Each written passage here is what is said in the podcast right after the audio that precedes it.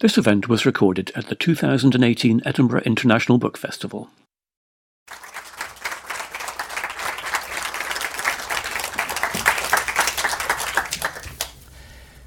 Good evening, ladies and gentlemen. My name is Steven Gale. I'm very, very pleased to welcome you to the Edinburgh International Book Festival this evening for our event with our guest, David France. Um, David is an award winning investigative journalist, a best selling author, and an Oscar nominated filmmaker. Some of you may have been here last year when he spoke at the festival about his superbly written and arguably definitive study of the AIDS crisis and how activists and scientists tamed AIDS. This book, How to Survive a Plague. Um, David having also made a film of the same name, which was premiered in 2012. This book was shortlisted for the Wellcome Book Prize. It won the Green Carnation Prize and was the winner, of course, of the 2017 Baillie Gifford Prize for non fiction. Now, Baillie Gifford and the Book Festival have commissioned David to write a new chapter responding to what he has learned since his book was published, which he's going to deliver for us this evening.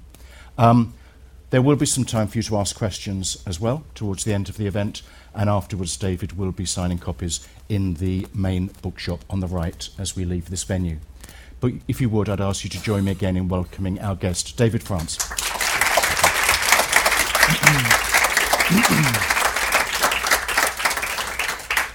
Thank you. After surviving. Nature, the indigenous people of the ancient Lakota tribe once believed, generously assures that a people forced to endure a great burden will be rewarded with a great gift.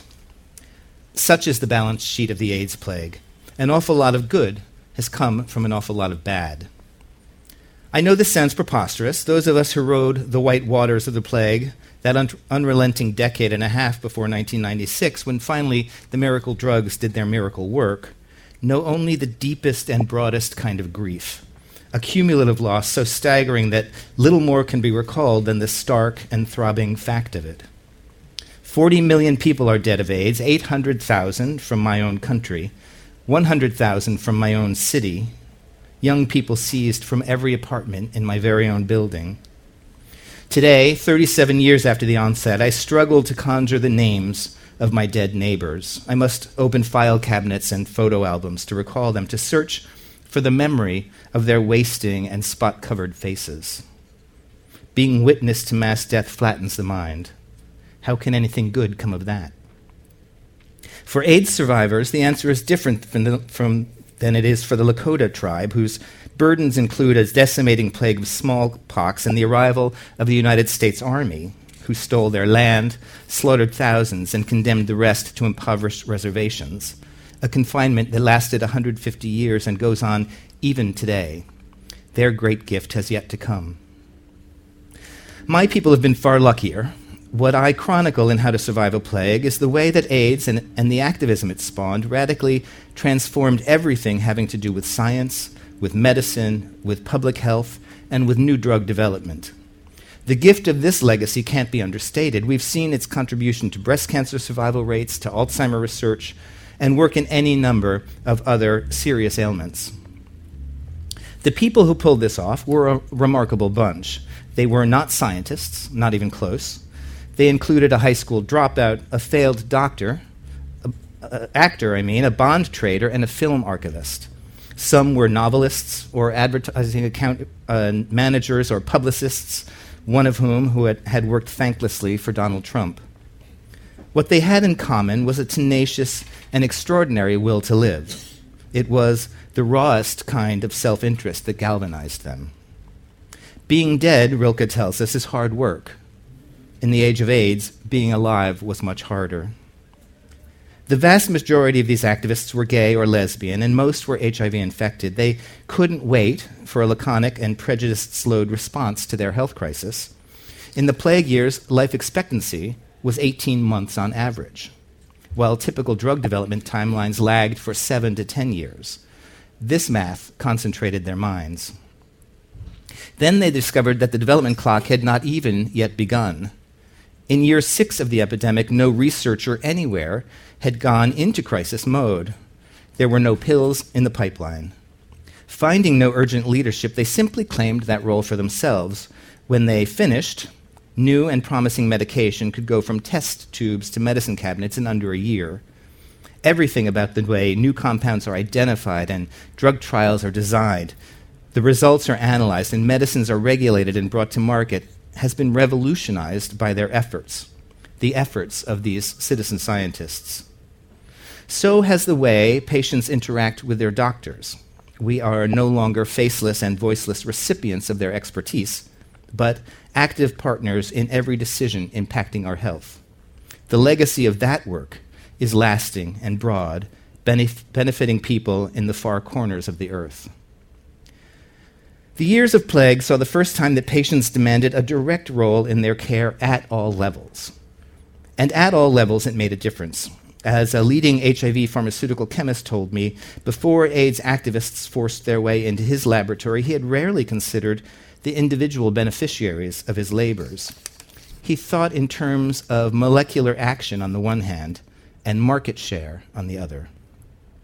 For him, that changed when a sick young man, a club DJ named Bill Bahlman, approached him at a scientific con- conference. Bill was one of about 200 people who, in a half dozen cities across the United States, had enrolled in a trial of a par- promising experimental compound. But he was not content to be an ordinary lab rat. And he told the researchers the others weren't either. He knew this because he had quietly made contact with the majority of the patients on the trial, effectively unionizing the group. Bill spoke as their representative. They demanded a meeting with the research team in order to review the drug's efficacy data and the design of the research protocol. They would provide their own analysis of the operation, inviting the company to adopt any of their ideas that proved thoughtful. It was a highly unusual request. The pharmaceutical industry is famous for its secretive, secretiveness and competitiveness, a field notorious for arrogance. But the request was impossible to turn down because Bill paired it with a threat. Standing behind the Patients Union was the radical street action group ACT UP, known for massive demonstrations and civil disobedience. They had already pummeled the stock price of other pharmaceutical companies that had denied their requests. Bill had an army to back him up.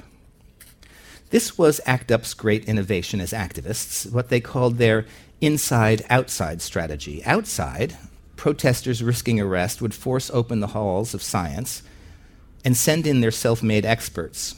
Inside, where they demanded to be heard. Not surprisingly, Bill Bahlman's team was invited in. While the drug that they were putting into their bodies ultimately showed little efficacy, he and his comrades did not relinquish that access. Their input proved essential in helping the company change course, devise a new approach to attacking HIV, manufacture a highly technical new drug, and roll it into trials in record time.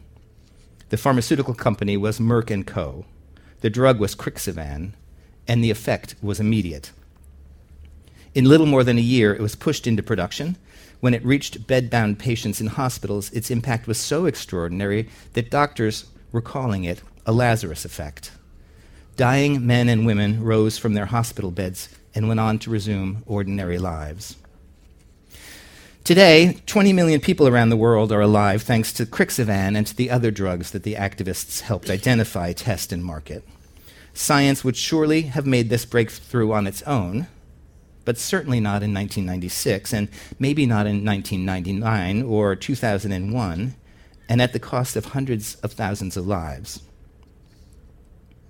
I have made it my mission to understand and to explain this hidden piece of history, this story of perseverance and triumph, of people who refused to die.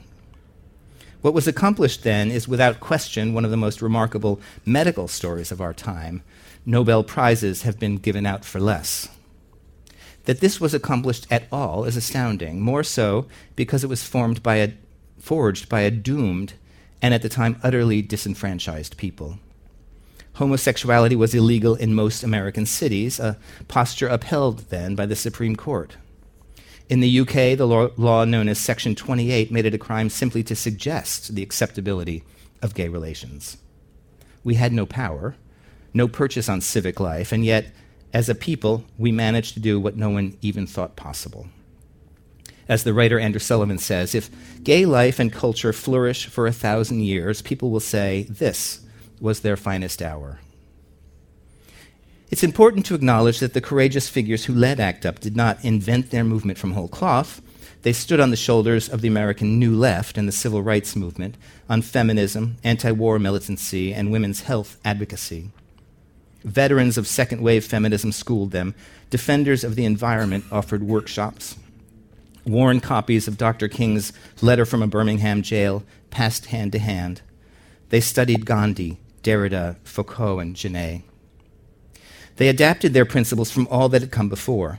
It was the inside outside strategy that was their real innovation, built on the notion that in order to make institutions bend to your will, you first needed to understand as much about those institutions as the people who controlled them. Lesson one, the activist stalwart Mark Harrington used to say, is know your shit. Through intense immersion in immunology, cellular biology, and pharmaceutical chemistry, ACT UP's citizen scientists put themselves on a par with leaders in those fields. Now, conquering AIDS was never solely a scientific challenge. It required winning over mass media, which had refused to cover the epidemic initially, and activists had to go inside politics to liberate research money and inside the seats of American religious life to quiet ideological bigotry. They forced hospitals to stop refusing AIDS patients, humanized the health insurance industry, and up- upended housing policy. They produced and distributed proposals for avoiding the epidemic's spread, including ways to clean hypodermic needles and make condoms ubiqu- ubiquitous. Each of these challenges had a committee within ACT UP devoted to knowing their respective shit. This multiplicity of experts across multiple dis- disciplines was necessary to make ACT UP work. If a simple majority of members of the organization endorsed their campaigns, they had the activist army behind them, the outside to their inside, demonstrating on the streets to win access to their decision makers. Each committee was able to create change as remarkable and lasting as the actions of the citizen scientists. It was a short journey from there to our deep social integration, carried on the momentum of this victory. The years from 1996 forward saw one of the most profound civil rights revolutions in history. Legal and social recognition of the LGBTQ community came with bewildering speed, leading directly to marriage equality in 32 countries today. Nobody seriously imagined gay marriage before AIDS. It was not on anybody's agenda.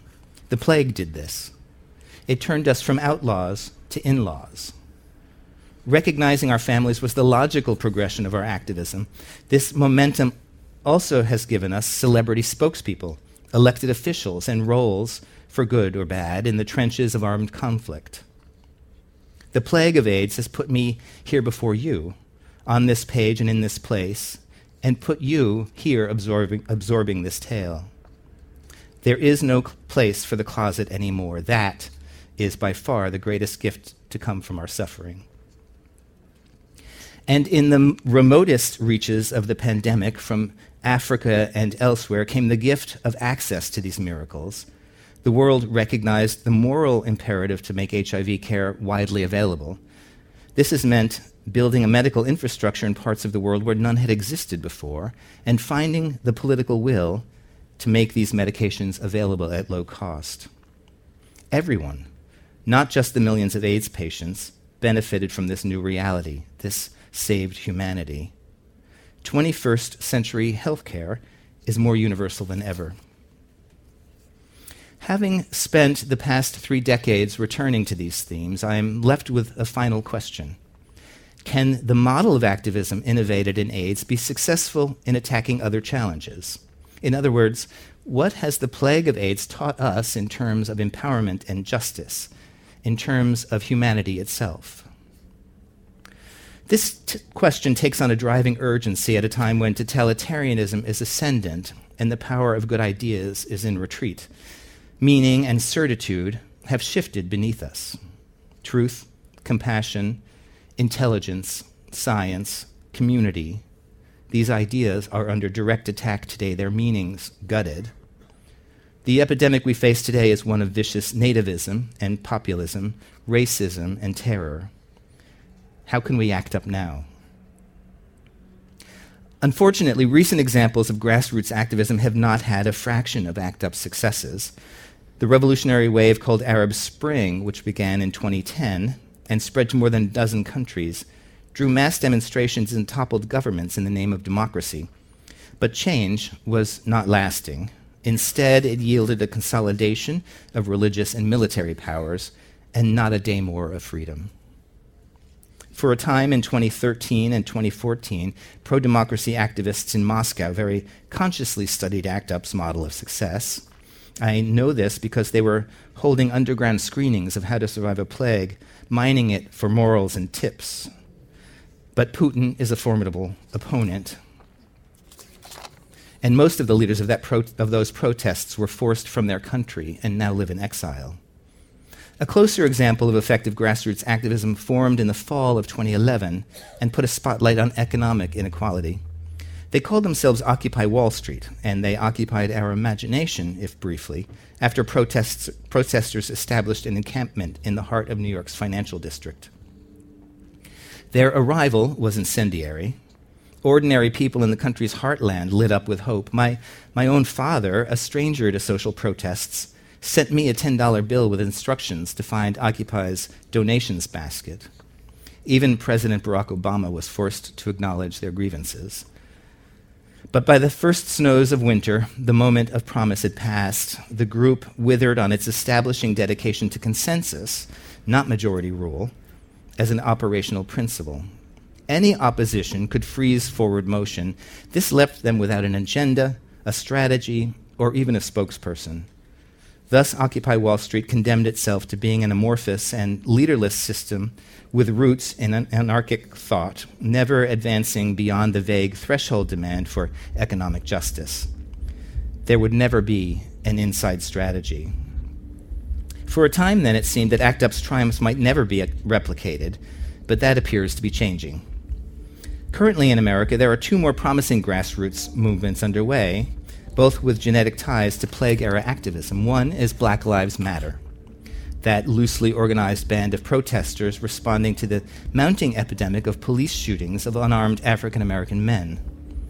What began in 2014 with a group of women chanting on a street corner in St. Louis, Missouri, quickly grew into an army of thousands, claiming beachheads in 22 U.S. cities and 20 more around the globe.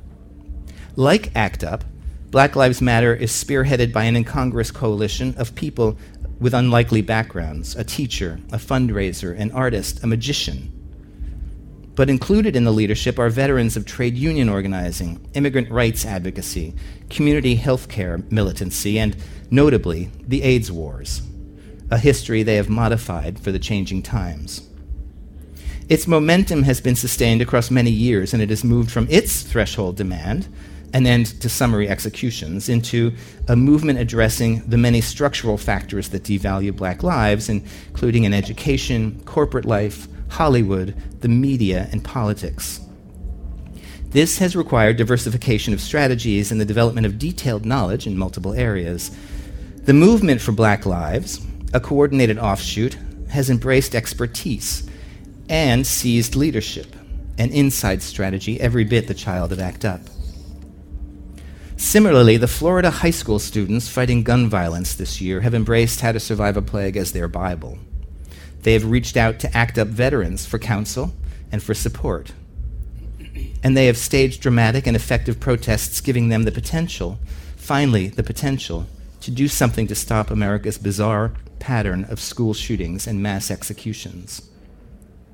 As 18 year old Emma Gonzalez, a survivor of one of the shootings, put it, it's time for victims to be the change that we need to see.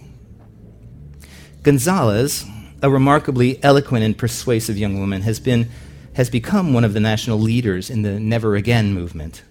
Before a gunman killed 17 of her classmates and teachers, her activism was strictly local. She was president of her school's Gay Student Alliance. Since then, she has been in direct communication with Peter Staley, whose story animates my book and film. Staley has shared the lessons learned from ACT UP, making himself available as an active movement consultant, flying to join other survivors in their colorful, angry, innovative campaigns, borrowing directly from the AIDS handbook. It is too early to know how well they'll do, but like AIDS activists from the 90s, they have given fresh, young faces to the terrifying truth that American schoolchildren know, like we knew in the 80s, that they are marked for death unless there is radical change. There have been over 2,000 American school victims in recent years. As the survivor of, of a subsequent school shooting in Texas said, It's happening everywhere. I've always felt it would eventually happen here too. Both of our generations have stepped over the lifeless bodies of our neighbors. And through what Rilke calls our pearls of grief and the fine veil of suffering, we, dec- we dared to envision longevity.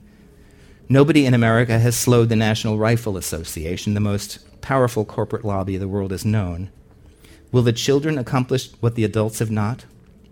For their sake and for ours, I pray they find their inside strategy.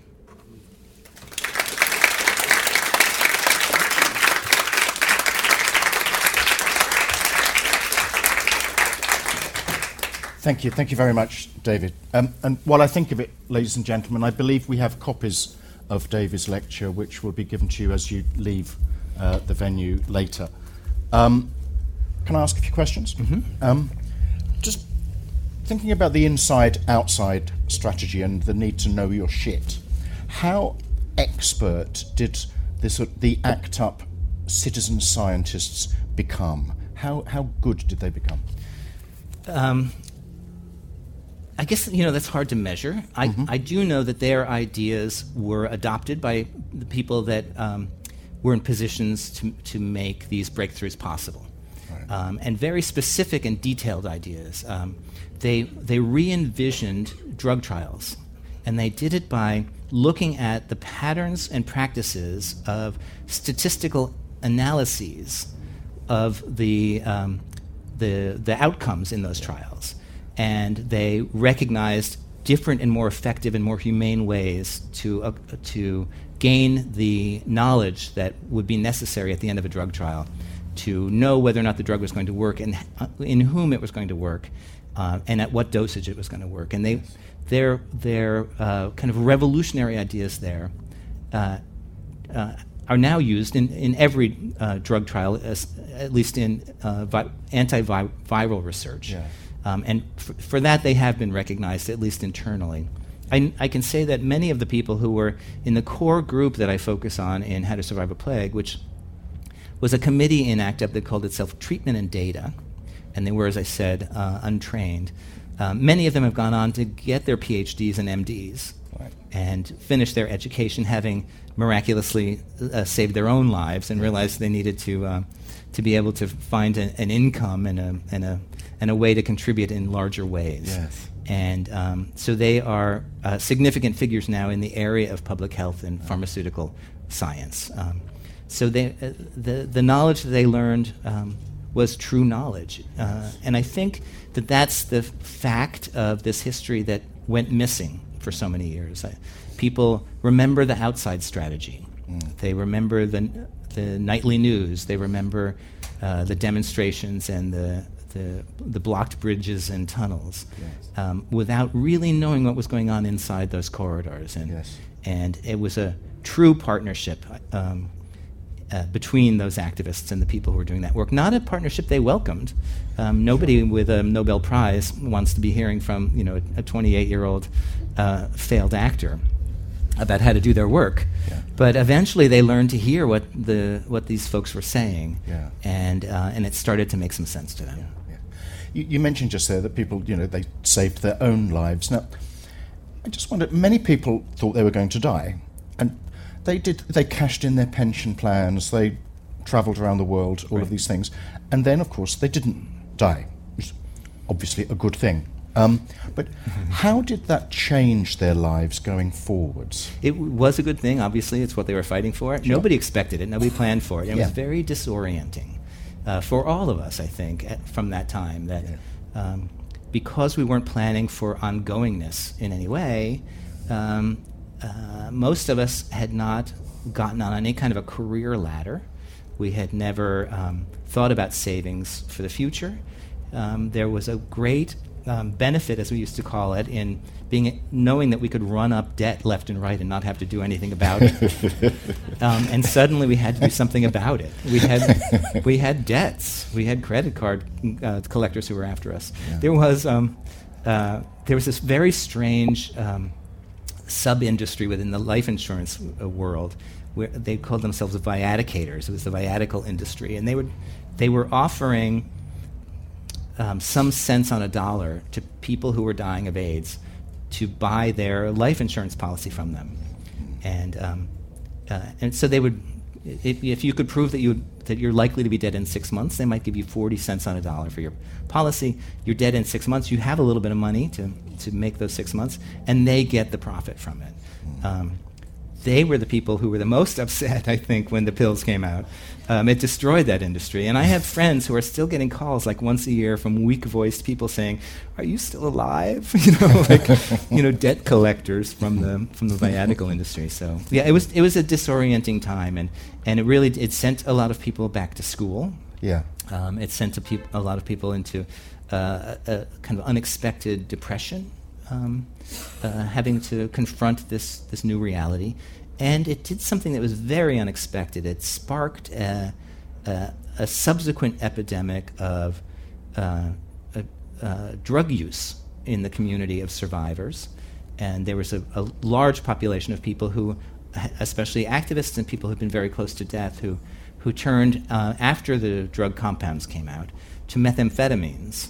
Um, and uh, and created for the decade after 1996 a real problem in the community of mm. death from drug overdose and uh, drug addiction and lives mm. ruined because of that. And, and I think that was in large part from not just the disorientation of survival, but the, the idea that in the middle of this mass death experience, no one took time. There was no time to grieve what you had lost and what we had lost, and, um, and to, to remember and, um, uh, and uh, and pay you know respect to the people who are dying. Yes.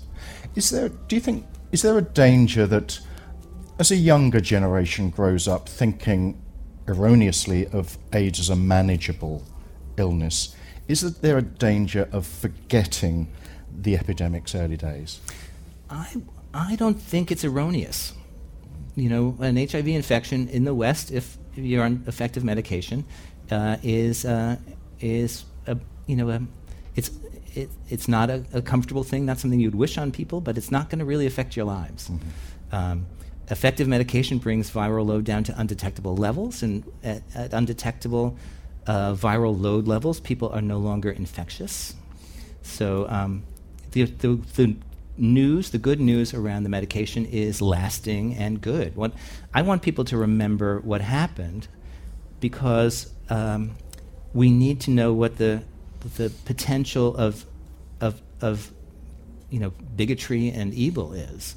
And we need to know that it has to be fought at early turns. Um, and I want people to know, um, not just young queer kids, but I want, I want everybody to know what, what was accomplished yeah. by these LGBT activists yeah. um, and the legacy that they left, not just for the community, but for humanity. And mm you know, it, I think it's a story that deserves to exist in the canons of great, um, you know, political uh, accomplishments in the yeah. social justice world. Yeah, yeah. You you mentioned in the lecture that we're not going back into the closet, um, but it, it strikes me that conservatives don't always give up that easily. You know, we see them fighting it again. Yeah, I mean, and you know, we have a time when, to give an obvious example, the American president is, uses Twitter really as a distraction from things that are going on, like a lot of very reactionary justices being appointed mm-hmm. at federal level and, and so on. So I suppose my question is how entrenched are these freedoms, do you think? Uh, let, let me try to um, answer that question, a different question.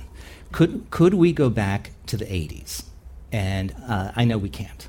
Right. We'll never get back there. Are there people in power who want us to go back there? Yeah.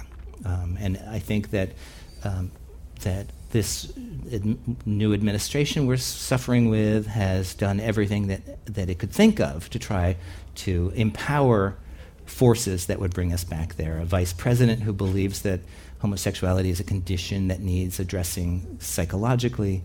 Um, uh, every ca- cabinet member in this administration has a long history of anti LGBT um, policy mm. statements and, and initiatives. Um, but what AIDS did in, in, in making, in burning down the closet, was making it impossible for people to not know gay people. Uh, it, n- people really didn't know gay people by all the the surveys that were done in the 70s and into the I'm sorry the 80s and into the 90s when the when the plague was really burning brightest. Um, people believed that it was happening to other folks, people that they didn't know, people that they would never know. People didn't know about the gay people in their own families until they died, and that series of kind of death after death, um, obituary after obituary, really made it very plain to people that these this was happening to people we knew mm. as a culture. It was not a mysterious group of others, and and here we are integrated, um, and um, and and we we're, we we have seen it. We we can count on. Um, the sentiments of the public to be with us, mm. and so they, they, they can never succeed in that kind of draconian way that they might want to. Mm. Won't be pretty. It's not pretty what we're facing. Sure, sure, sure you talk about Peter Staley. You mentioned Staley, your, who features largely in the book and in right. your film. Could you just talk a little more about the work he's doing now with these young activists? I, th- I thought this was really interesting what you said. He has, um, he has become such um, a kind of a living legend. Um, he, yeah. he, uh, people reach out to him you know, by, by, the hundreds every day. It's, it's his full time job to respond to people who want to who want to be inspired by the work that he accomplished, who want to know uh, and be re- reminded that political pl- power can be seized by, by powerless people, uh, by young people, by, by people who, um, who know that their ideas are solid and defensible.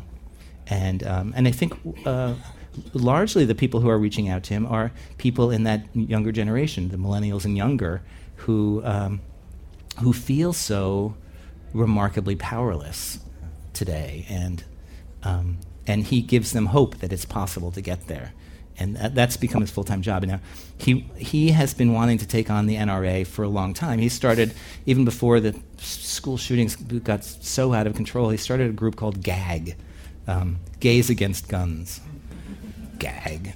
And he had a big plan to. He said, if we can conquer a, retro, a human retrovirus, we can get rid of these idiots. Yeah.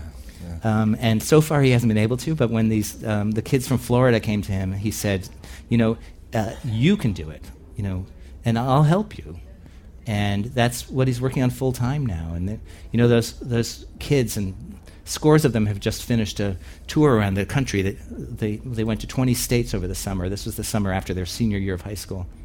And, um, you know, bringing their message to state houses and to other kids and building this kind of um, this energy force that could really significantly take on the NRA for the first time. And, um, and their, their spiritual grandfather is, is the, the aged uh, AIDS warrior, Peter Staley. Yeah. yeah. I ask you one more question, if I may, and then perhaps we'll yeah. take some questions from the audience. And I mean, both your book and your film, you're obviously you're recording this moment, and, and it's invaluable that you have done so. But I was just wondering, in terms of activism, as pieces of activism, could you just talk about the relative merits of book and film? Um, I, I guess you mean by how how they're received, or how yeah. What kind and, of power they find? What, what, effect they might have? Um, I think it might be a little early to measure the effect of the book yet, and the book's been out for maybe a year and a half now. Um, the the film broke open a whole conversation. Uh, it came out in 2012, uh, a conversation mostly with people who are younger who knew nothing about it, um, and it f- it has found its way into curricula in universities everywhere.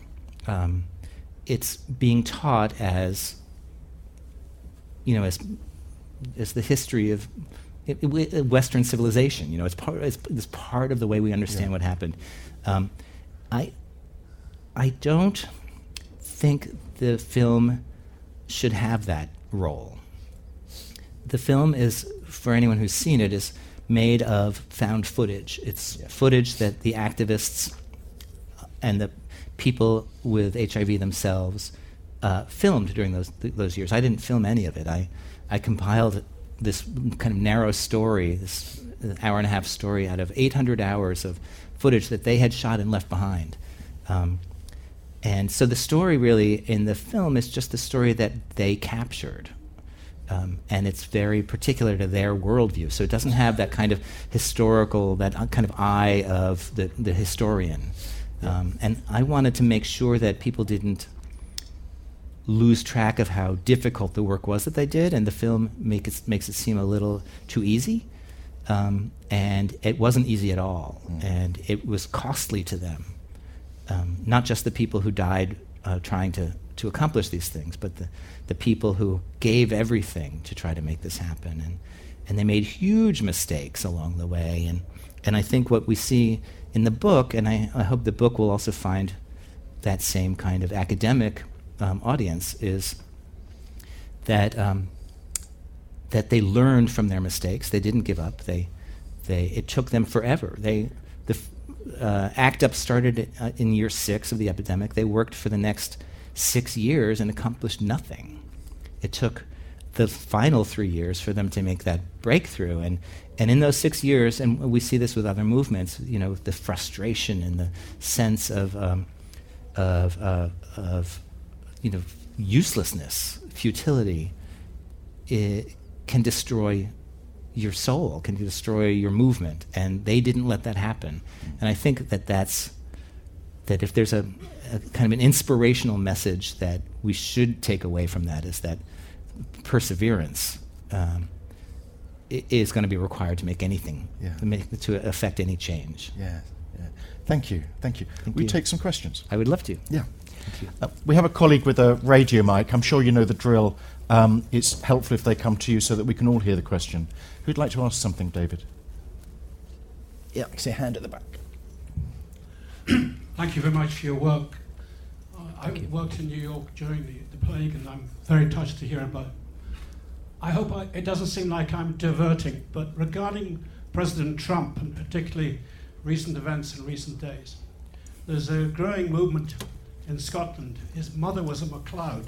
To have him expelled from MacLeod MacLeod. what I want to know as a social activist is whether you think that would be too frivolous and would be counterproductive. It's a serious question. Um, and and and, um, and a valuable question, I think. Um, I think that one of the ways that this powerless group of AIDS patients was able to seize attention uh, was not through the direct work that they were doing because they were being rebuffed. Um, they were being rebuffed because no, they had no kind of social power, and they gained social power by doing things that were very symbolic. Um, and I think, for example, of one of the actions for which they were highly criticized, um, it came at a time in the late 80s when political power in Washington was concentrated in the hands of a senator uh, from the Carolinas named Jesse Helms, and he controlled um, the federal budget. And he made sure every year that the federal budget rejected money for AIDS education, for AIDS research, for anything that might um, prevent the spread of the disease. It was impossible to get around him. Uh, and they tried getting around him by going to other senators, by building kind of political coalitions elsewhere.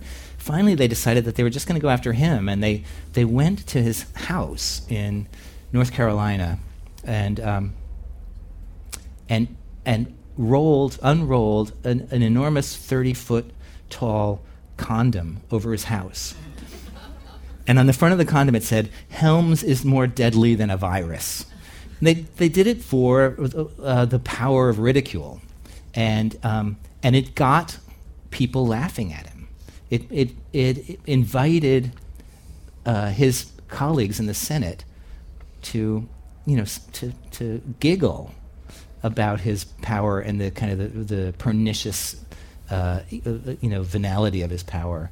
And, um, and I believe that that action, symbolic, like throwing Trump out of the, his family clan um, has value because it captures the attention of the people, and that attention is necessary for turning tides against the kind of evil that he represents. So I say do it. Another question. Somebody over here? Oh, and then back to the back. Um, I just wonder how much people should fear a uh, metamorphosis of the virus. So if you take something like MRSA, it becomes resistant to drugs because of their overuse. You have a situation now where um, combination therapy is extremely effective, but you know that's that needs to be effective going forward as well. And the virus, metamorphosized up to now, is there a risk of it doing so again? And, and kind of what work is being done around that? There is almost no risk. Um, the, the uh, there are three different compounds that are used in the cocktail, as it used to be called, um, against HIV, and each of them attacks the virus in a different way. Um, uh, mathematically, it's impossible for the virus to mutate around this triple drug approach. Uh, it can't do it. Initially, when the drug came out in 96, many people who went on the drug had been on a series of medications before that, monotherapy, before the three drugs came out. Uh, monotherapy allowed the drugs to mutate and, um, uh, and, and find their powers in other ways. So those people were um, uh, in a particular bind because they had already developed resistance to one or two of the drugs.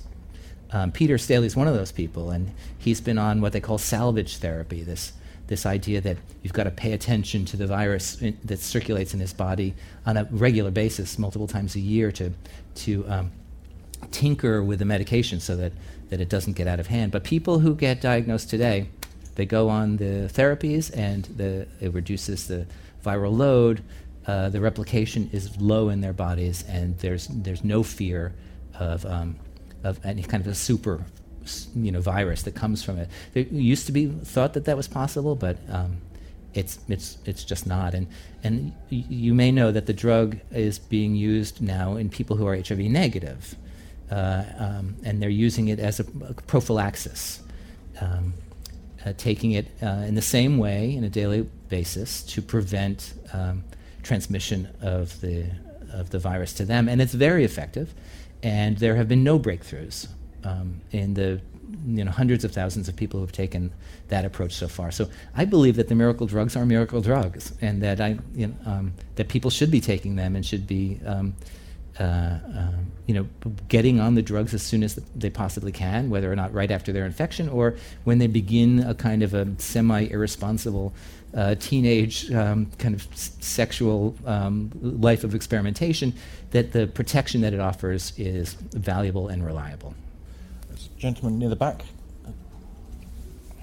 Um, thanks very much for your work. Um, I, I, was really struck um, by the by the comments in the chapter and then subsequently in answer to Steven's question and the, the juxtaposition of the gains that we've made and the losses that we made. And I don't know, I'm going to go away and reflect on it. Uh, my first partner died in 1995, um, and I always think he just failed to survive. And, and I married my second partner last year, and I've thought a lot about the fact that my first partner would think that what we did last year was kind of unimaginable. And I understand that, um, that, that, what happened in terms of HIV was, was, was contextual in terms of the gains we've made. I, I guess I've never, oddly enough, and this might be a, a, US, UK thing, I don't know, I never quite thought of it as causal in quite the way that you were describing. And uh, I, I, I, get your point about the stories. I've never th-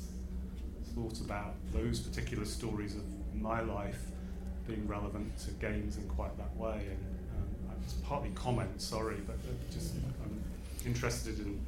It, it's quite a bold claim. Right. I d- I don't reject it. I'm going to go away and think about it. Well, uh, let me um, uh, uh, tell you what, what it seemed like to me in, in New York, anyway.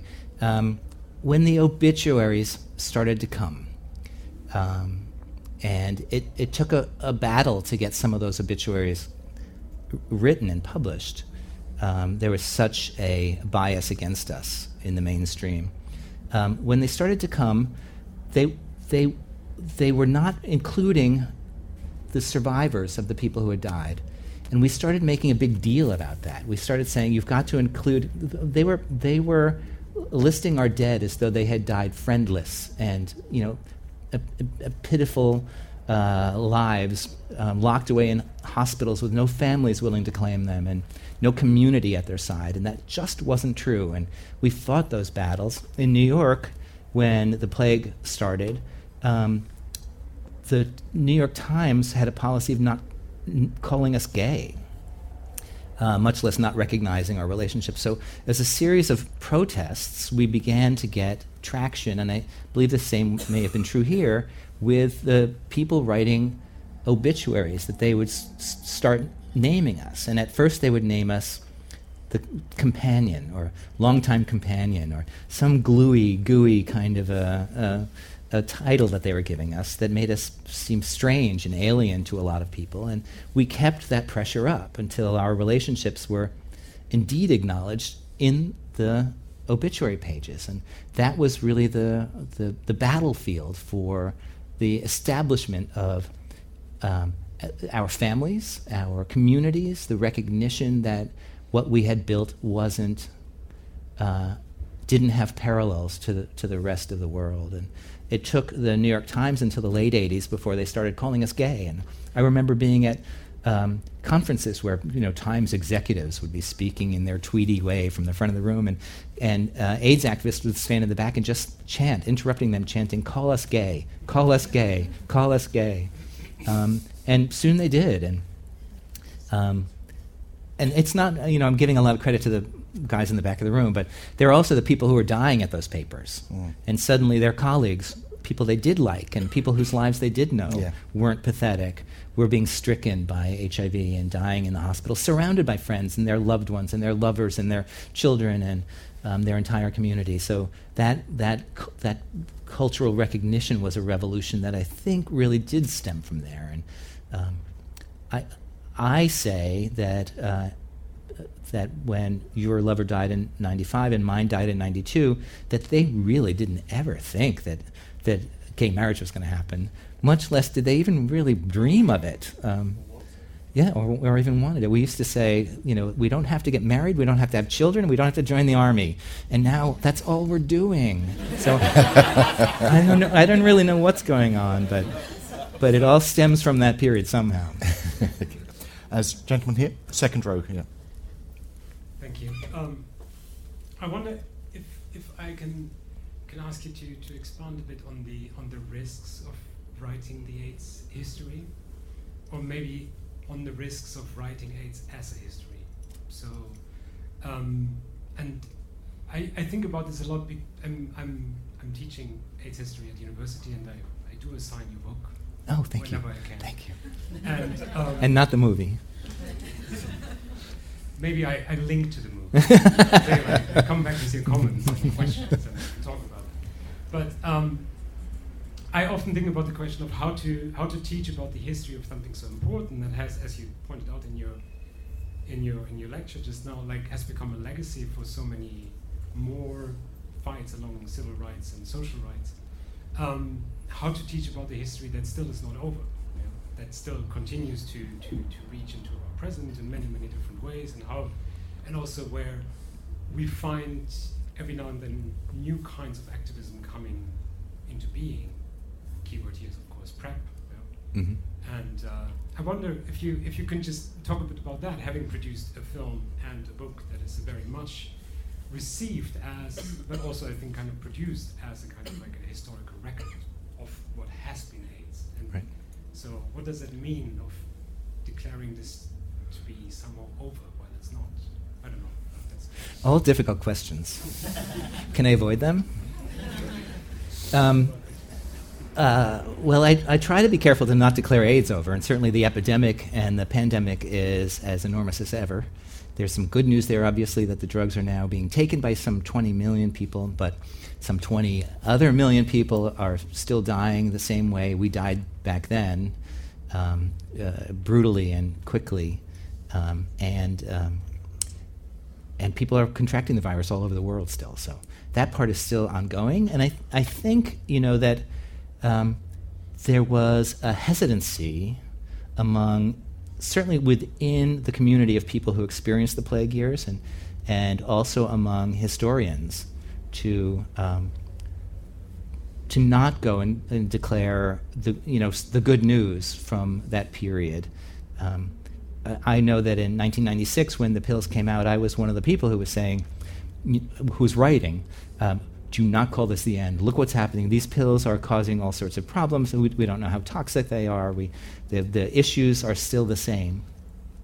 Um, uh, and many of them are, but it is possible to survive the infection now and live a nearly ordinary life. And that's a huge victory and a huge breakthrough. And, um, and no one wanted to have you know, the, the parade in the streets because of all the other issues, because of so many people who didn't make it. And, um, and uh, you know, I, when I started looking back at this time, kind of historicizing this time, almost 15 years had passed since that breakthrough in '96, and and um, and it did seem dangerous to go back there, at least on a political level. Um, none of those AIDS activists who I wrote about or made the film about wanted me to go back there, and um, and they were formidable opponents to this project, um, and they were as um, as I show in the book uh, like type A, A, A, A personalities. And when they come out against you, it's, it's quite um, terrifying. But I, there was something about that 15 year mark. And you know, I started looking at other periods of mass death, like the, the Holocaust, and the, the, the, the, the books that sought to look back and make sense of in some sort of global way about what might have happened there. It took about 15 years before we started seeing those kind of I, the witness accounts and the historical uh, lookbacks and um, and like that time, I mean, you know, anti-Semitism had not come to an end, and um, the, um, the, the the the dangers for Jews in the world were not behind them, um, but there was something about that moment as a watershed that allowed for and in some way required us to go back and, and see what those lessons were. And um, so that's what I tried to do. The, the, uh, the title of both projects has sparked some anger still among the people who are still fighting uh, the AIDS epidemic, that, um, that, that they worried that this was shutting off people's interest in that time. But I think, in fact, it's done just the opposite, that it's um, opened up the, the, the, the, the sense of possibility and and empowerment, as I said before, to a new generation of people. And, and I think that's what these stories do. They, the stories of what we accomplished, even if we haven't solved every problem in that area, the stories of accomplishment uh, lead to more accomplishment, I think. We can take one more question if there's one. Yeah, right at the back. Yeah. I want to ask you a question about uh, prescription drugs. But before I do that, you mentioned you hoped that your book would uh, gain respect in academic circles. It's not an academic book. I read it last year. It's majestic and it's a real page turner. Mm. And it's and, and, I have to confess I'm not gay. And it's an, a fantastic history. I mean, mm. it's just a, an extraordinary book. But what I wanted Thank to you. say was, um, uh, you say the pharmaceutical industry is very secretive. Uh, you I- implicitly praise them for the for the miracle drug, but tens of thousands of Americans have died recently after the pharmaceutical industry seduced and bribed the medical profession into prescribing opioids, which which are, which are addictive. Mm-hmm. And I, I, don't know if that's an ongoing thing uh, totally in, in, in yeah. America, but the, the pharmaceutical we the people are very vulnerable to profit hungry. Uh, uh, the, the profit hungry pharmaceutical industry and, and, and gullible, gullible doctors. What do we do about that? You know, I've been I've been scratching my head about that. Like, why don't we see an act up in that community? Why don't we see, you know, somebody trying to address that through activism? Um, and um, and can it be addressed in the same way? You know what what AIDS activists the approach that they took to big pharma was to convince big pharma that they could make even more money by joining in trying to find treatments in the epidemic. They proved, and this was Peter Staley's specific involvement in this, having come from Wall Street, uh, he proved to them by showing them projections on spreadsheets that that their stock prices would go up if they treated people with HIV. Um, and, it, and, then they, they, took the case study of Burroughs Wellcome, as it was called at the time, and, um, and, and, and helped Burroughs Wellcome realize a 400% increase in their bottom line um, over a three year period. It, it, and it made everybody hungry for that kind of money. And, um, and so it was a different kind of a fight. You know, we wanted them to produce stuff and to sell it and, and, and give it away and bribe people into taking it, um, which is way different from what's going on in the opioid uh, issue and also with um, medical devices, which is another area of um, great uh, fraud on the part of the, the, the medical industry. Um, and um, you know, I, I don't know if activism can impact regulation that way, and regulation really has to be brought by the the state to, to rein them in. And, and in many cases, and certainly in the States, all that the fraudulent work they were doing with physicians and their bribery was already illegal. It just wasn't being enforced. And, um, and then there's this other issue, which is that people who are addicted to um, prescription drugs are not m- as motivated as people who are dying of AIDS to, to, to uh, find help to to save their lives. And that's the nature of addiction. Um, and families who have lost people to that addiction um, are no longer in that kind of immediate self interest mode. Their battle has been lost. So it's a, it doesn't translate um, easily from, from one area to the other. But uh, it is a huge problem that somebody needs to, to find some sort of solution to because I, you know the last year in the United States figures for um, prescription drug deaths hit the highest level ever. It's, it's totally unchecked and, um, and with no signs that it's getting any better. But good question, and I, I hope that we all put our heads together and find some solution to that. Um, as I mentioned earlier, David will be signing copies of his book in the main bookshop immediately after this. And I, I endorse the last question. It's a marvellous book. It's a very important story and it's beautifully told, and I heartily recommend it. Mm. Um, I'd also like to thank Baillie Gifford for their support of his lecture this evening, um, and I'd ask you to join me in thanking our guest, David France. Mm. More podcasts and videos of Edinburgh International Book Festival events are available at www.edbookfest.co.uk on iTunes and YouTube. Just search for Ed Book Fest.